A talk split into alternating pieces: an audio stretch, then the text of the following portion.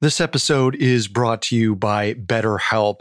Bottling everything up can be really bad for you in the long run and have some terrible consequences. And this isn't a conspiracy theory. The more you let things build up, the more of a toll it can take on your mental health. I know for me, in dealing with some traumatic events in my life, I had the tendency to think, well, they've already happened. I'm okay. Other people have it worse. It doesn't matter much. And through therapy was really able to understand how those events impacted me and changed how I'd started to see the world in ways that weren't great and were sometimes making my life worse.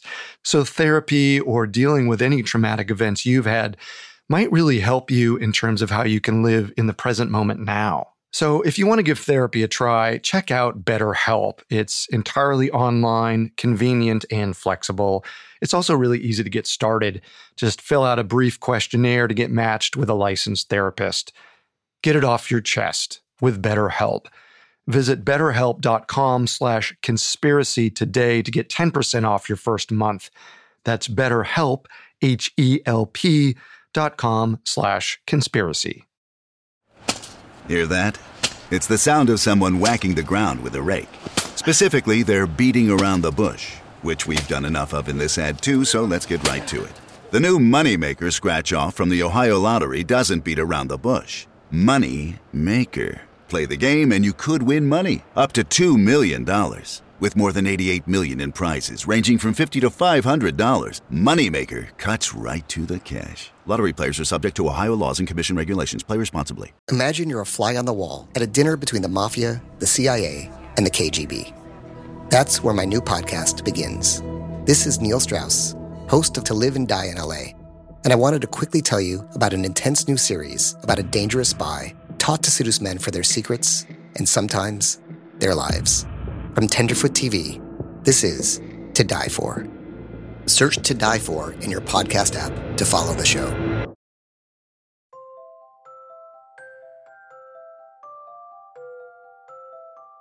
On June 7, 2018, tattoo artist, makeup mogul, and television personality Kat Von D took to Instagram to share a candid picture of her baby bump. The photo was accompanied by a caption about her pregnancy, including the fact that she intended to raise her child without vaccinations. Within minutes, the photo was flooded with comments. Some attacked her ignorance, while others defended her courage. After a week long media frenzy, Kat Von D's products were being threatened with a boycott. She again took to Instagram and posted, quote, My husband and I are not anti vaxxers. Just because we have hesitancies and valid concerns about injecting our baby with specific chemicals and toxins does not mean we are anti anything. End quote. Through with talking about the matter, she turned off comments for the post. Unfortunately, muting people's opinions on vaccines isn't as easy as just clicking a button. Vaccines have been surrounded by numerous scandals since their invention two centuries ago. A vast majority of doctors and scientists swear that they're perfectly safe. Many governments mandate their citizens get them by law. But there's always been a percentage of the population that questions what's really inside the syringe. And they might have good reason to be afraid.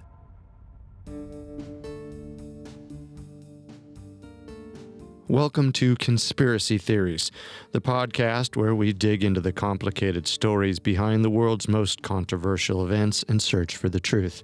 I'm Carter Roy. I'm Molly Brandenburg. And neither of us are conspiracy theorists. But we are open minded, skeptical, and curious.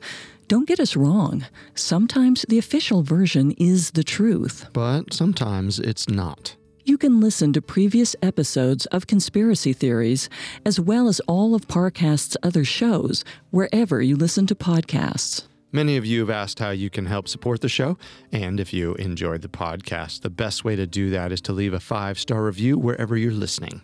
Today, we're investigating the truth about vaccines. Ever since the smallpox vaccine was created in the 19th century, rumors, half truths, and misinformation have swirled about how safe vaccination really is. According to scientists, doctors, pharmaceutical companies, government bodies, the CDC, FDA, WHO, basically every authority on medicine, every vaccine publicly available is proven to be safe and effective. All they contain are a harmless bit of weakened virus, saline, and a trace amount of chemicals to ensure effectiveness. But not everyone trusts the medical establishment to give us the facts. Given the deaths and accidents that have been tied to vaccines over the past 60 years, those fears aren't completely unfounded. But especially since the advent of the internet, there's been so much conflicting information spread about vaccines, it can be difficult to separate fact from fiction. Today, we're going to look at the scientific and historical facts surrounding vaccines, including the Cutter incident, a tragic accident where contaminated polio vaccines ended up doing more harm than good. Next week, we'll examine some of the more intriguing conspiracy theories surrounding vaccines and see if there's any credibility to the claims that they're more dangerous than advertised. It's definitely a complicated subject. Many conspiracy theorists refuse to believe the hard facts about vaccines because those facts are provided by companies and government agencies that profit from vaccinations in the first place. But before we can dispute the facts, we need to know what they are. Let's look at the official story of what vaccines are and what led to some of their most infamous controversies. Vaccines became common in the 1950s, at the height of the polio outbreak in the United States. But the concept of vaccination has actually been in use since 1000 CE well, back then, Buddhist monks in China and India used to expose their communities to smallpox by cutting a mark into a person's shoulder and then rubbing a bit of smallpox scab into the wound. While that sounds a bit gross to our modern sensibilities, it was effective at inoculating the people most vulnerable to the deadly sickness. The first vaccination injection was performed in 1798 when Edward Jenner, commonly known as the founder of vaccinology, injected a bit of cowpox virus to inoculate a child from smallpox. If you've never been to medical school, or even if you have, you may not be entirely sure how exactly vaccines work. The difficulty of breaking down the science of vaccination into layman's terms could be part of the reason for their controversial public perception. Vaccines vary a bit depending on what virus they're battling, but there are two chemicals that are used in nearly every modern vaccine formula formaldehyde and aluminum. Formaldehyde is a colorless, flammable gas that naturally occurs in nature and even in our bodies. While it's considered dangerous in large doses, according to the EPA, small amounts of formaldehyde are found in everyday items like composite wood, glues, insulation, cosmetics, and even dishwashing liquids. Aluminum is Earth's second most abundant metallic element, and due to it being in nearly everything in our environment, it's used in a wide variety of products that you're probably touching right now. Like formaldehyde, in large doses, aluminum is toxic to any living thing. But according to the Agency for Toxic Substances and Disease Registry website, quote, you will always have some exposure to low levels of aluminum from eating food, drinking water, and breathing air. End quote. So, as long as you're living on the planet Earth, you're going to be exposed to formaldehyde and aluminum all day, every day. The amount of ingredients like formaldehyde and aluminum used in vaccines is typically less than one milligram, well within the range of what's considered safe for human consumption. The process for manufacturing a vaccine is fairly standard. First, they take a live bit of the virus from a disease like the mumps and weaken it with formaldehyde. Formaldehyde is actually so effective at this process that sometimes it kills the virus entirely, thus making the vaccine ineffective. The aluminum is used as an irritant to draw your immune system's attention to the needle's point of entry. Once there, antibodies will begin fighting off the weakened bit of virus contained in the vaccine. Every healthy person's body has a pretty great immune system that's evolved to fight off common diseases, like the common cold or stomach flu. But when it comes to more uncommon and serious diseases like whooping cough, polio, and rubella, the body has to learn how to fight them. By injecting a bit of a weakened virus into the body, it teaches your immune system how to fight the virus, should it enter your body again in full strength. A vaccine is like teaching your body advanced self defense. You get the shot, your immune system is programmed to fight the virus injected, and you may or may not have to endure some mild adverse reactions as your immune system responds. If things don't go to plan, then those adverse reactions can be more severe, even fatal. Death is not a common side effect of vaccines, but it has happened on more than one occasion in the modern medical era. If vaccines have been responsible for deaths, I can see why some people can have concerns about them. You're probably onto something there. But weighing the few lives taken by vaccines compared to the millions taken by deadly diseases like smallpox, it seems the reward far outweighs the risk here. Mm-hmm. Well, let's dig into the history of modern vaccination and see if we can find some answers about exactly how much vaccines have helped and hurt us. If we're going to do that, we have to start in the 1930s, when the biggest disease gripping the United States was polio. Polio is transmitted through contaminated food and water. Once inside the body, it attacks the brain and spinal cord, eventually causing paralysis or, in extreme cases, death. While polio could strike anyone at any time, the most susceptible are children under five years old. By the mid 1930s, polio rates were as high as close to 10,000 cases across America per year. Without a cure, the infection rates kept climbing, and by 1952, over 55,000 polio cases were reported in the U.S. in one year. In that year alone, polio claimed over 3,000 American lives, many of whom were children. Back then, all parents could do was hope that their child wasn't one of the unlucky ones infected. If they were, the best medicine could do was manage the disease with things like leg braces and iron lungs. With the nation in panic and thousands dying every year, it was clear that something had to be done to combat this growing crisis. Enter Dr. Jonas Salk. Starting in 1947, he began actively working on a polio vaccine. He did have a bit of competition in another doctor named Albert Sabin. Both men knew that whoever came up with an effective polio vaccine first would have their name etched into history. While both doctors were interested in the common good, they were equally known for having quite the ego. Both men had the same goal of creating a vaccine, but their methods were drastically different. Dr. Salk's vaccine would be administered as a shot containing a bit of weakened inactive polio virus, similar to the vaccines we use today. Dr. Sabin's vaccine was delivered orally by way of a sugar cube that contained a bit of live or active polio virus. Dr. Salk was much younger than Dr. Sabin, and when he started his research, Dr. Sabin had already been working on his own vaccine for a few years. But Dr. Salk was working to catch up with incredible speed, and the elder Dr. Sabin began to grow concerned. Dr. Sabin believed that Dr. Salk wasn't putting enough time and thought into his vaccine. His injection method was exceedingly simple, and he should have been taking a more methodical and safety focused approach to his research. Dr. Sabin once quipped of Dr. Salk's shot vaccine, quote, You could go into the kitchen and do what he did, end quote. Dr. Salk, on the other hand, preferred effectiveness over innovation, and he had no problem with working fast. He often viewed Dr. Sabin's advice as a covert attempt to derail his inevitable success. After many years of work, there was eventually a winner in the race for science superstardom. On April 12, 1955, Dr. Salk announced at a press conference that his injection based vaccine had been proven safe effective, and was ready for mass manufacturing and distribution.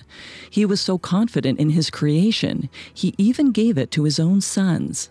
That confidence was infectious, and almost overnight, Dr. Salk was a national hero, not only because he invented a polio vaccine, but also because he didn't patent it, meaning that there would be fewer hoops to jump through for other scientists and pharmaceutical companies on their way to manufacturing and distributing the vaccine. Dr. Salk wasn't particularly concerned with making money from his discovery. The public service and the public fame were enough. But there were a lot of big pharmaceutical companies that saw vaccination as an opportunity for profit. That's right. Almost immediately after Dr. Salk's announcement, labs across the country began making the vaccine. One of those labs was a California based company named Cutter Laboratories. What followed turned the polio vaccination from a national triumph to a national tragedy. The so called Cutter incident is considered to be one of the worst pharmaceutical disasters in U.S. history. It created nearly as much fear in the American public as polio itself. We'll see what happened after a quick break. Now back to the story. Many of the conspiracy theories surrounding vaccines seem to circle around the idea that nefarious villains within the government are putting things into them that don't belong. Vaccine conspiracy theorists often point back to one incident from the mid 1950s as proof that vaccines aren't always as safe and effective as we're told. Let's take a deep dive into what happened in what's known as the Cutter incident and see if we can determine if what happened was intentional or just human error. As we noted, with all the excitement surrounding Dr. Salk's vaccine, everyone was in a rush to make it and receive it. While the vaccine was working in the vast majority of cases, something odd was happening to more than 200,000 kids across many states in the West and Midwest. Within days of receiving the vaccine, they began to have an adverse reaction. The reaction was symptoms of polio. Within a month of Dr. Salk's triumphant moment, more than 40,000 kids were confirmed to have been infected with polio after receiving a vaccination. Over 200 of those children became paralyzed to varying degrees, and when all was said and done, 10 had died. The country's tears of joy over a polio vaccine quickly turned into anger, and the rage could only be satisfied with answers. People wanted to know how something like this could happen when the medical establishment had promised that the vaccination was completely safe. The scandal was front page news every day on the New York Times for over a month. Newspapers nationwide covered the story in an attempt to determine if children in their communities were affected by one of these dangerous vaccines. The answers would finally come when an enraged U.S. Congress opened an investigation into the incident. Almost immediately after finding out the vaccine was causing polio, the Federal Center for Disease Control created a polio surveillance unit to monitor new polio cases post vaccination around the country. They determined that all the polio cases could be linked back to vaccines from Cutter Laboratories in California. The U.S. Public Health Service dispatched a team to investigate.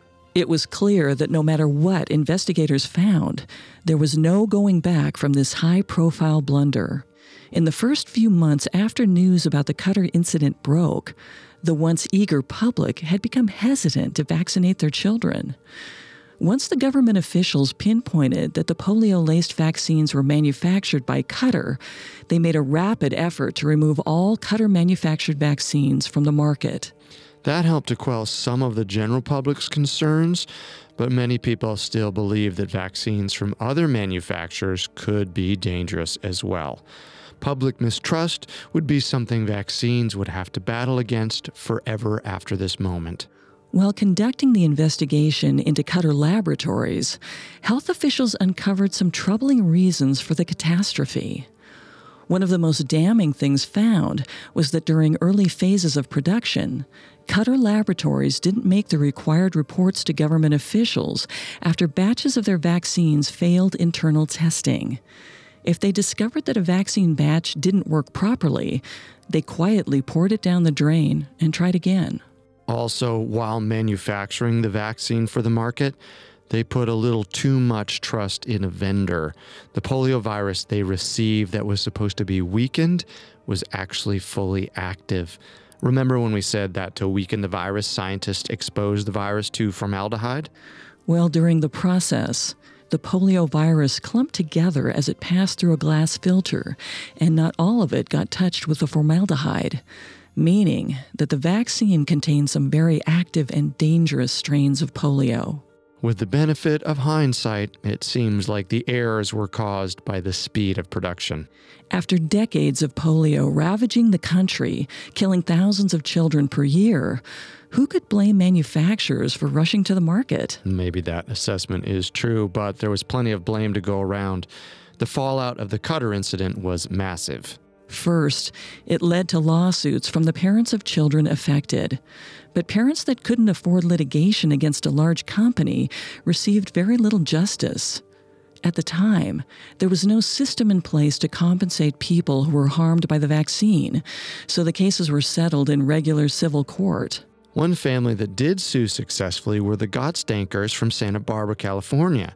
In January of 1958, they won a landmark verdict of over $147,000 against Cutter Laboratories. With inflation, that would be over 1.2 million today. That win set a precedent for future lawsuits against drug makers, as the jury found that while Cutter Laboratories wasn't negligent, they broke a breach of warranty by claiming their vaccine was safe when it wasn't. The verdict opened a door for many other people anxious to sue pharmaceutical manufacturers for injuries they received from their allegedly safe products. For those people unable to sue and gain financial retribution against Cutter Laboratories, they began demanding the next best thing. Soon after the Cutter incident, the federal government temporarily halted their mass vaccination plan and became more involved in the oversight of vaccine manufacturing. In the wake of this national tragedy, they promised to make vaccines much safer in the future. Part of the government's commitment to calming the public's concerns about vaccines was to call upon Dr. Sabin, who had successfully tested his oral polio vaccine in 1961, six years after Dr. Salk's vaccine hit the market. With Dr. Salk's reputation tarnished after the Cutter incident, by 1962, the preferred method of vaccination against polio became Dr. Sabin's sugar cube method. Dr. Sabin's oral was so popular that it became the preferred method of vaccination in the U.S. from the 60s until the early 90s. Dr. Sabin had long contended that his methodical approach to creating a vaccine that went through the gut was safer. And after the dangers of Salk's method became apparent with the Cutter incident, it seemed like he was right. It's worth noting that while Dr. Sabin's oral vaccine method was effective, it wasn't perfect either. It was reported to cause polio in one person out of every 750,000 who received it. Compared to the number of lives saved by the vaccine and the number of deaths and injuries caused by the Cutter incident, most people would consider that track record pretty successful. But after the Cutter incident in 1955, Dr. Salk's shot method of vaccination wasn't entirely discontinued. Pharmaceutical companies began to roll out more vaccines for a wide variety of diseases beyond polio. And as the popularity of vaccines grew, the number of adverse reactions began to increase as well. In the mid 20th century, there were at least two other major incidents where inoculation wasn't all the public got in their vaccination shot. These aren't conspiracy theories, these are all well documented incidents, as Big Pharma likes to brand them, that are listed on the CDC's website. From 1955 to 1963, there were some polio vaccines on the market that were contaminated with SV40, which stands for simian virus 40. Simian as in monkey. Now, you may be asking yourself, what ramifications a monkey virus has on the human body? Well, we'll cover that in part two. For now, we'll give you a quick rundown of the SV40 incident. SV40 was first discovered in 1960. It's a virus that occurs naturally in some species of monkeys, and in certain cases, it can cause some animals to develop lesions in their kidneys and brains. Less than a year after its discovery in 1960, SV40 was detected in both the oral and injected versions of some strains of the polio vaccine. Uh, the virus apparently got into the vaccines during their manufacturing period throughout the 1950s. In order to quickly grow a large amount of poliovirus for use in the vaccines, scientists had been using monkey kidney cells in the manufacturing process. Some of those cells contained SV40, and the virus subsequently went into the vaccines that were administered to over 98 million Americans. Today, SV40 is generally considered harmless to humans, but since it had only just been discovered at the time, no one was sure what effects it could have on the people infected with it. When the U.S. government found out that some polio vaccines were contaminated with SV40 in 1961, they issued a regulation requiring that all new stocks of polio vaccines be SV40 free. But the existing stocks were not recalled, and the SV40 contaminated vaccines continued to be used until 1963. If you got a polio vaccine between 1955 and 1963, there is a high likelihood that you have SV40 floating in your system right now. If you do, there's not much reason to fret, and it's not known to cause tumors in humans as it does in other animals. There's something else to add, though. SV40 has been identified in people born in the 1980s and 1990s. This implies that the virus can be spread human to human, even to people who never received the contaminated vaccine. Whatever effects SV40 may have, the virus may be with our species forever.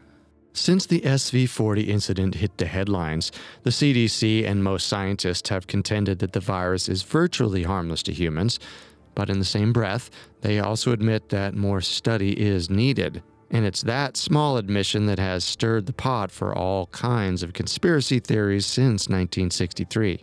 15 years after the SV40 incident, there was another major case of vaccinations going awry. In 1976, around 450 people injected with the vaccine for swine flu developed Guillain Barre syndrome, or GBS.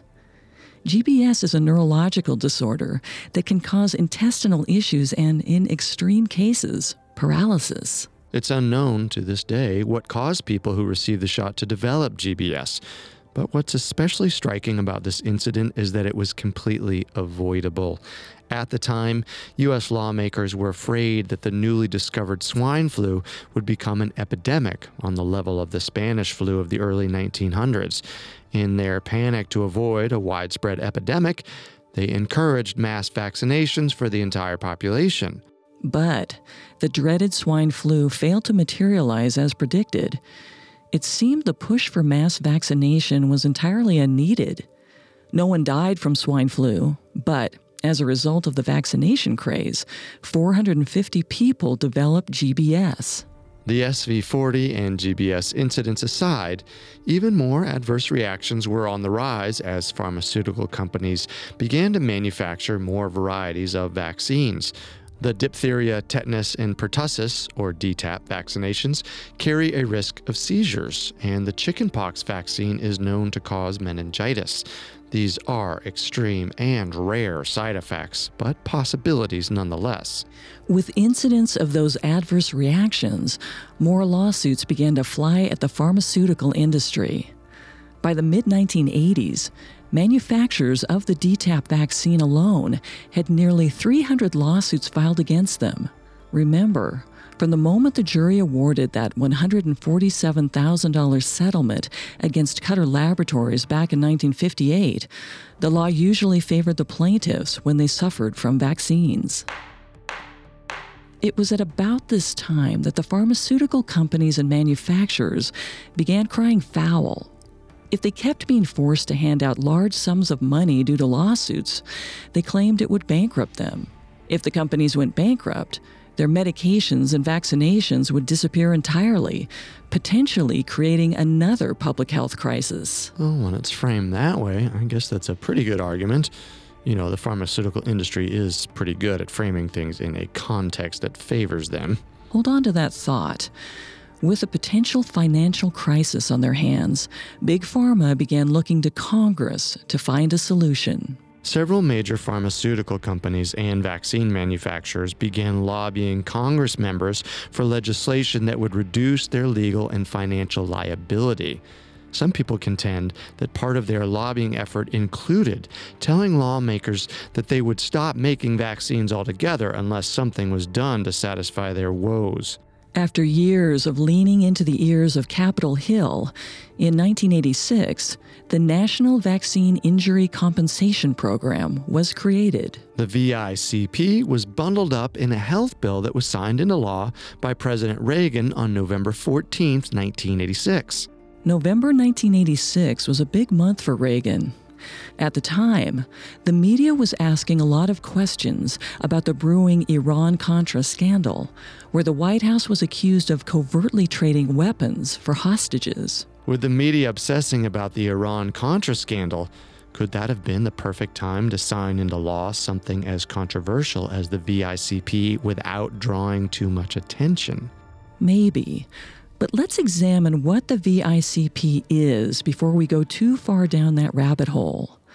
Benefit.gov describes the program as such quote, the National Vaccine Injury Compensation Program, VICP, is a federal no fault system designed to compensate individuals or families of individuals who have been injured by childhood vaccines, whether administered in the private or public sector.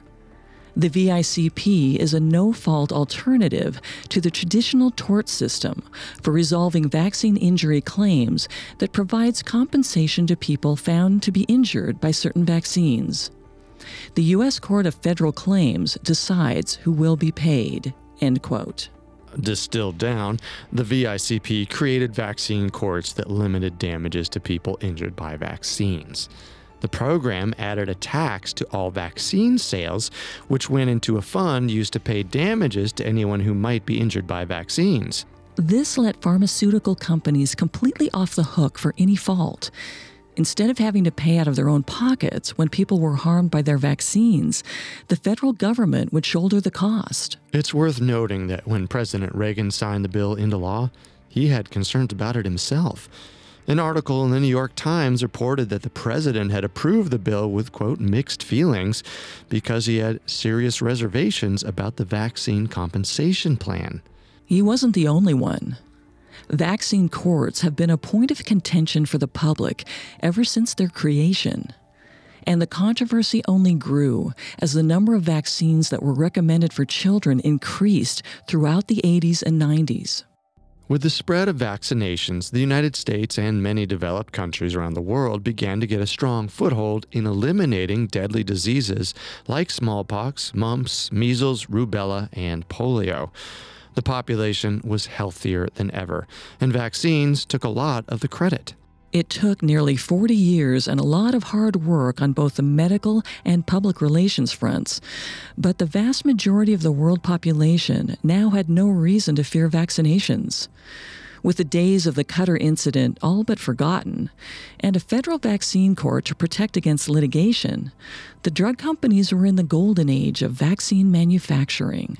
With that kind of confidence, children began getting pumped with vaccines from the time they were an hour old to age 18. There was so much trust in vaccines that they soon became required for travel, public service, and in many places, mandatory to attend public school. Today, if you follow the recommended vaccination schedule on the CDC's website, by the time a child reaches adulthood, they could receive over 50 doses of various vaccines. Well, that sounds like an awful lot. It does.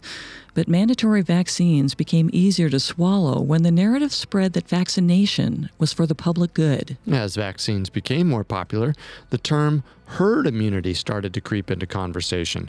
And the general principle is that some people can't get vaccines because, due to their age or illnesses like cancer, their immune systems aren't strong enough to fight off even a weakened strain of a virus.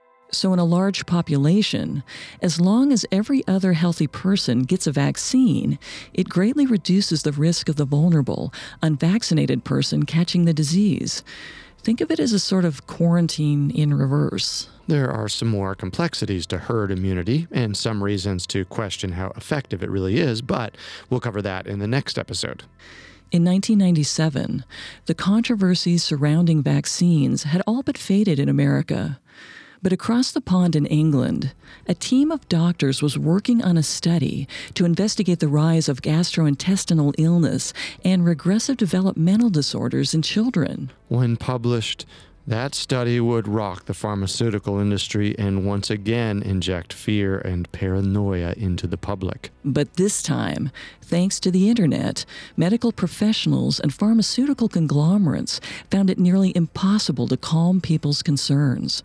A mistrust was born that was so powerful, it continues to this day.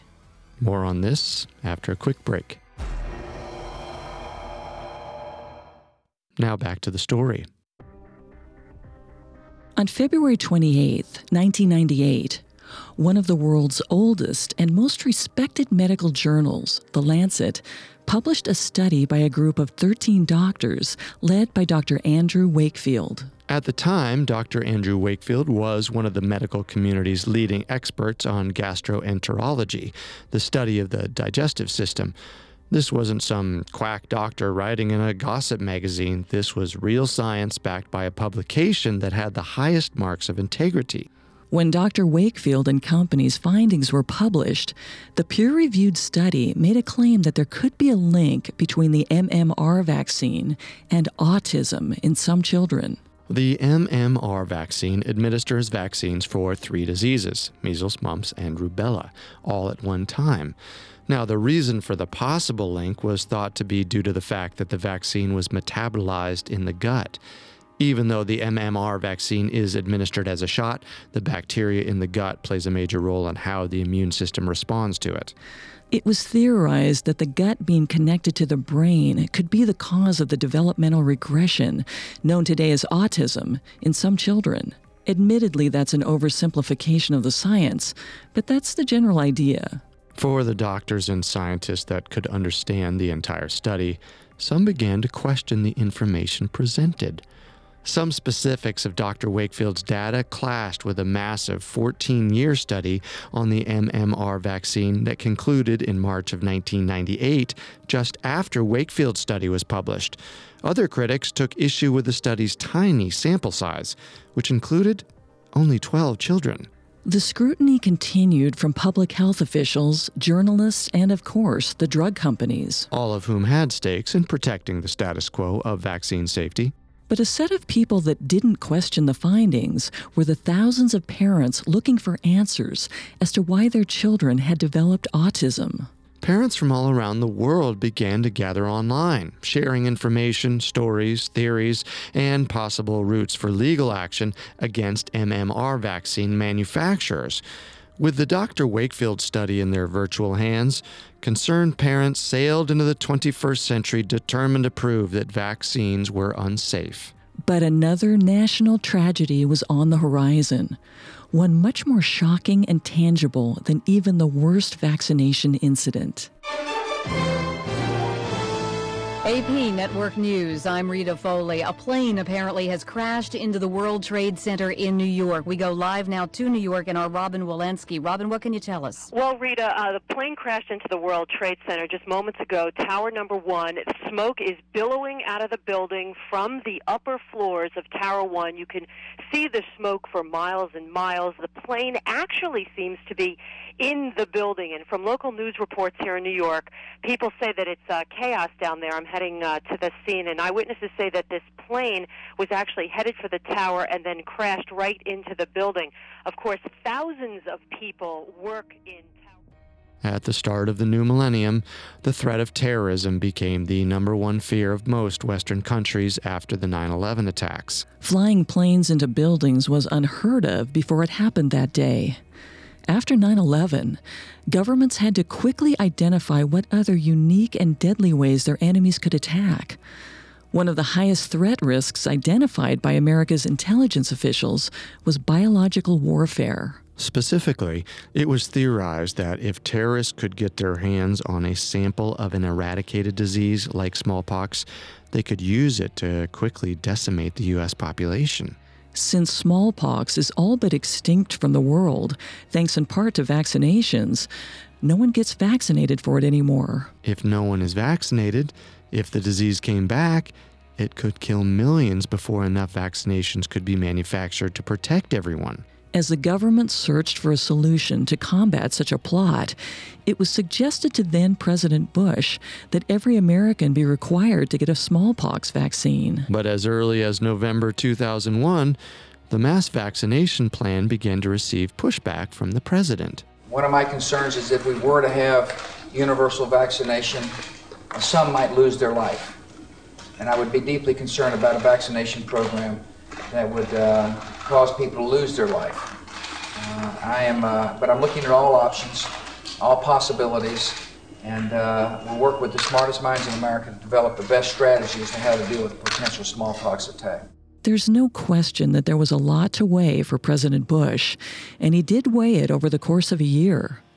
In the time he spent waffling back and forth, the debate raged over the safety of vaccines. If the smallpox vaccine could kill, did that mean that other vaccines could too?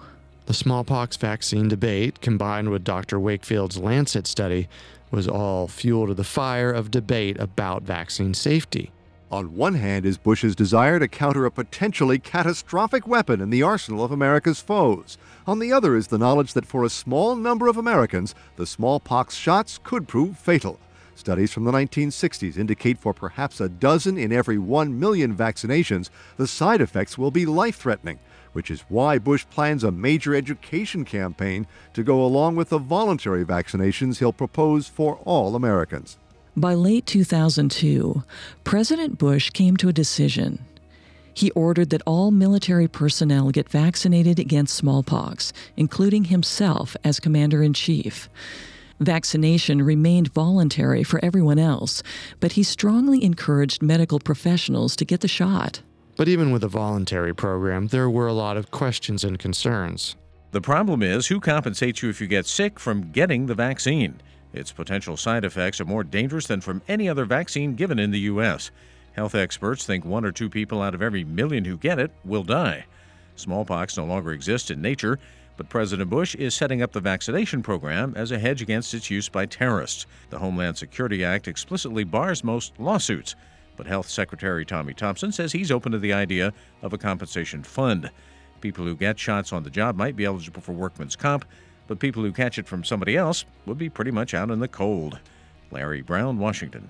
Beyond money, with a voluntary program in place, medical professionals had to determine if they were or were not going to participate. Doctors and nurses have mixed reactions to the vaccine's risks. Some, like Richmond, Virginia's Dr. Richard Wenzel, say the risks of transmitting the disease to patients is too high. His hospital won't vaccinate employees. Others are happy to participate in the program. Dr. J.D. Miller of Appalachian Regional Healthcare says many employees in his system are anxious to be vaccinated. By this point, one would think there would be no debate among medical professionals about the safety of getting a vaccine. You'd think so, but things got pretty divided. The guarantee that some people who got the smallpox vaccine would die had some doctors refusing to expose their staffs to such a risk. The arguments on both sides were fierce, but they were short lived. Eventually, the smallpox threat faded from the public consciousness, and the debate to vaccinate or not vaccinate fizzled, with most opting not to take the vaccine. But drug companies now had a full blown crisis on their hands as the public's faith in the safety of vaccines kept dwindling. By the late 2000s, though, vaccine manufacturers got some major wind in their sails on their quest for world vaccination. After over a decade of dodging accusations of fraud relating to their 1998 Lancet article, Professor Walker Smith and Dr. Wakefield were finally backed into a corner in the late 2000s. The General Medical Council, or GMC, which oversees medical licenses in the UK, opened an investigation into Wakefield and Walker Smith's study on the MMR vaccine and autism.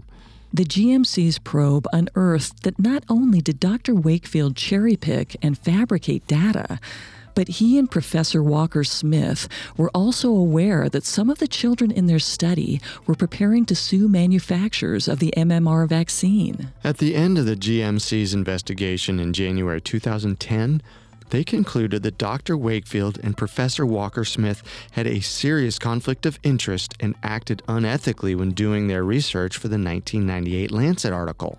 The GMC decided to strip Dr. Wakefield and Professor Walker Smith of their licenses. Later in 2010, The Lancet decided to retract their study.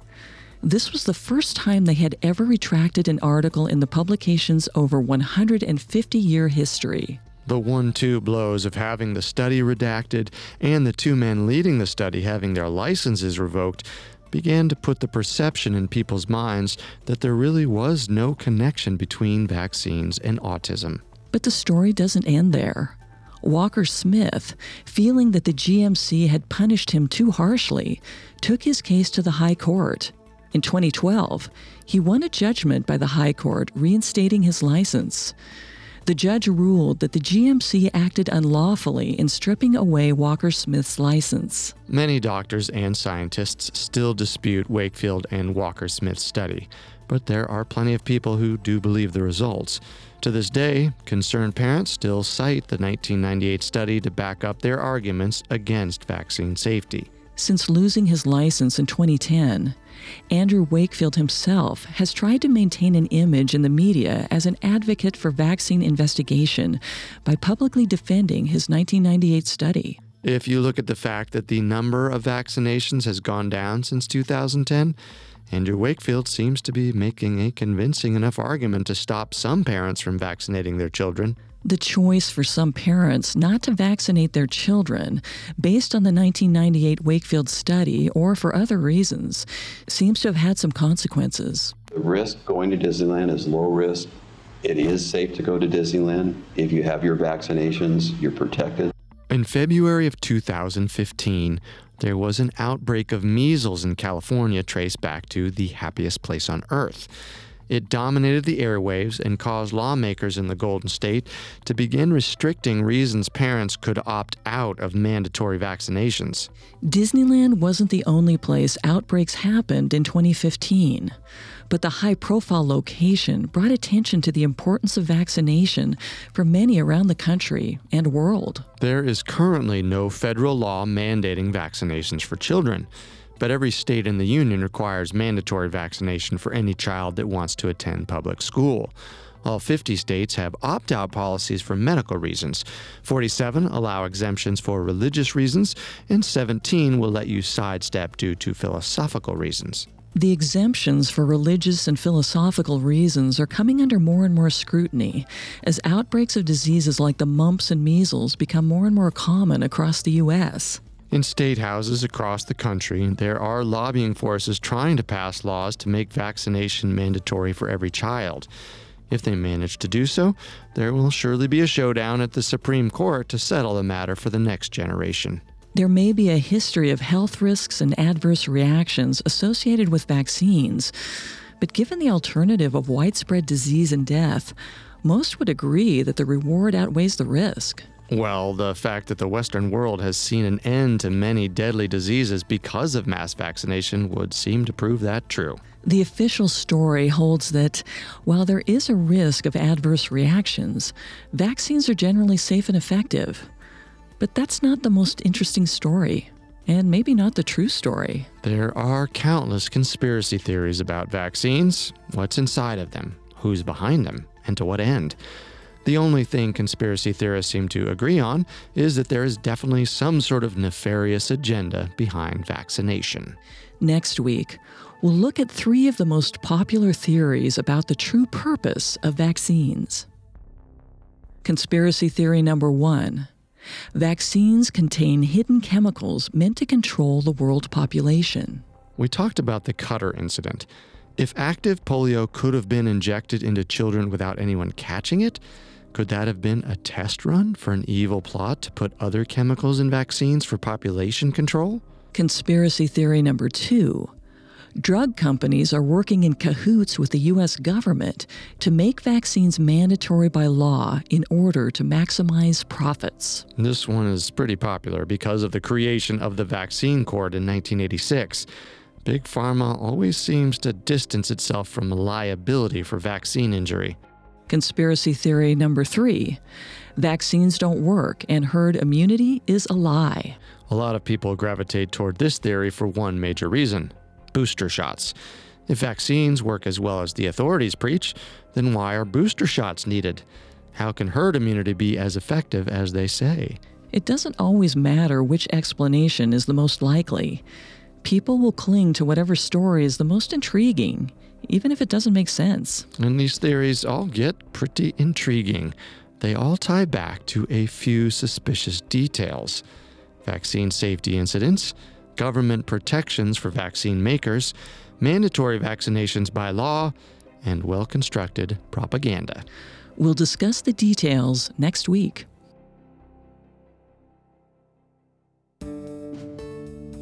Thanks for tuning in to Conspiracy Theories. If you want to hear more conspiracy theories or listen to any of Parcast's other podcasts, you can find us on Apple Podcasts, Stitcher, Google Play, Castbox, TuneIn, or your favorite podcast directory. And if you enjoy the show, the best way to help us is to leave a five star review. Tell us your favorite conspiracy theories on Facebook and Instagram at Parcast and on Twitter at Parcast Network.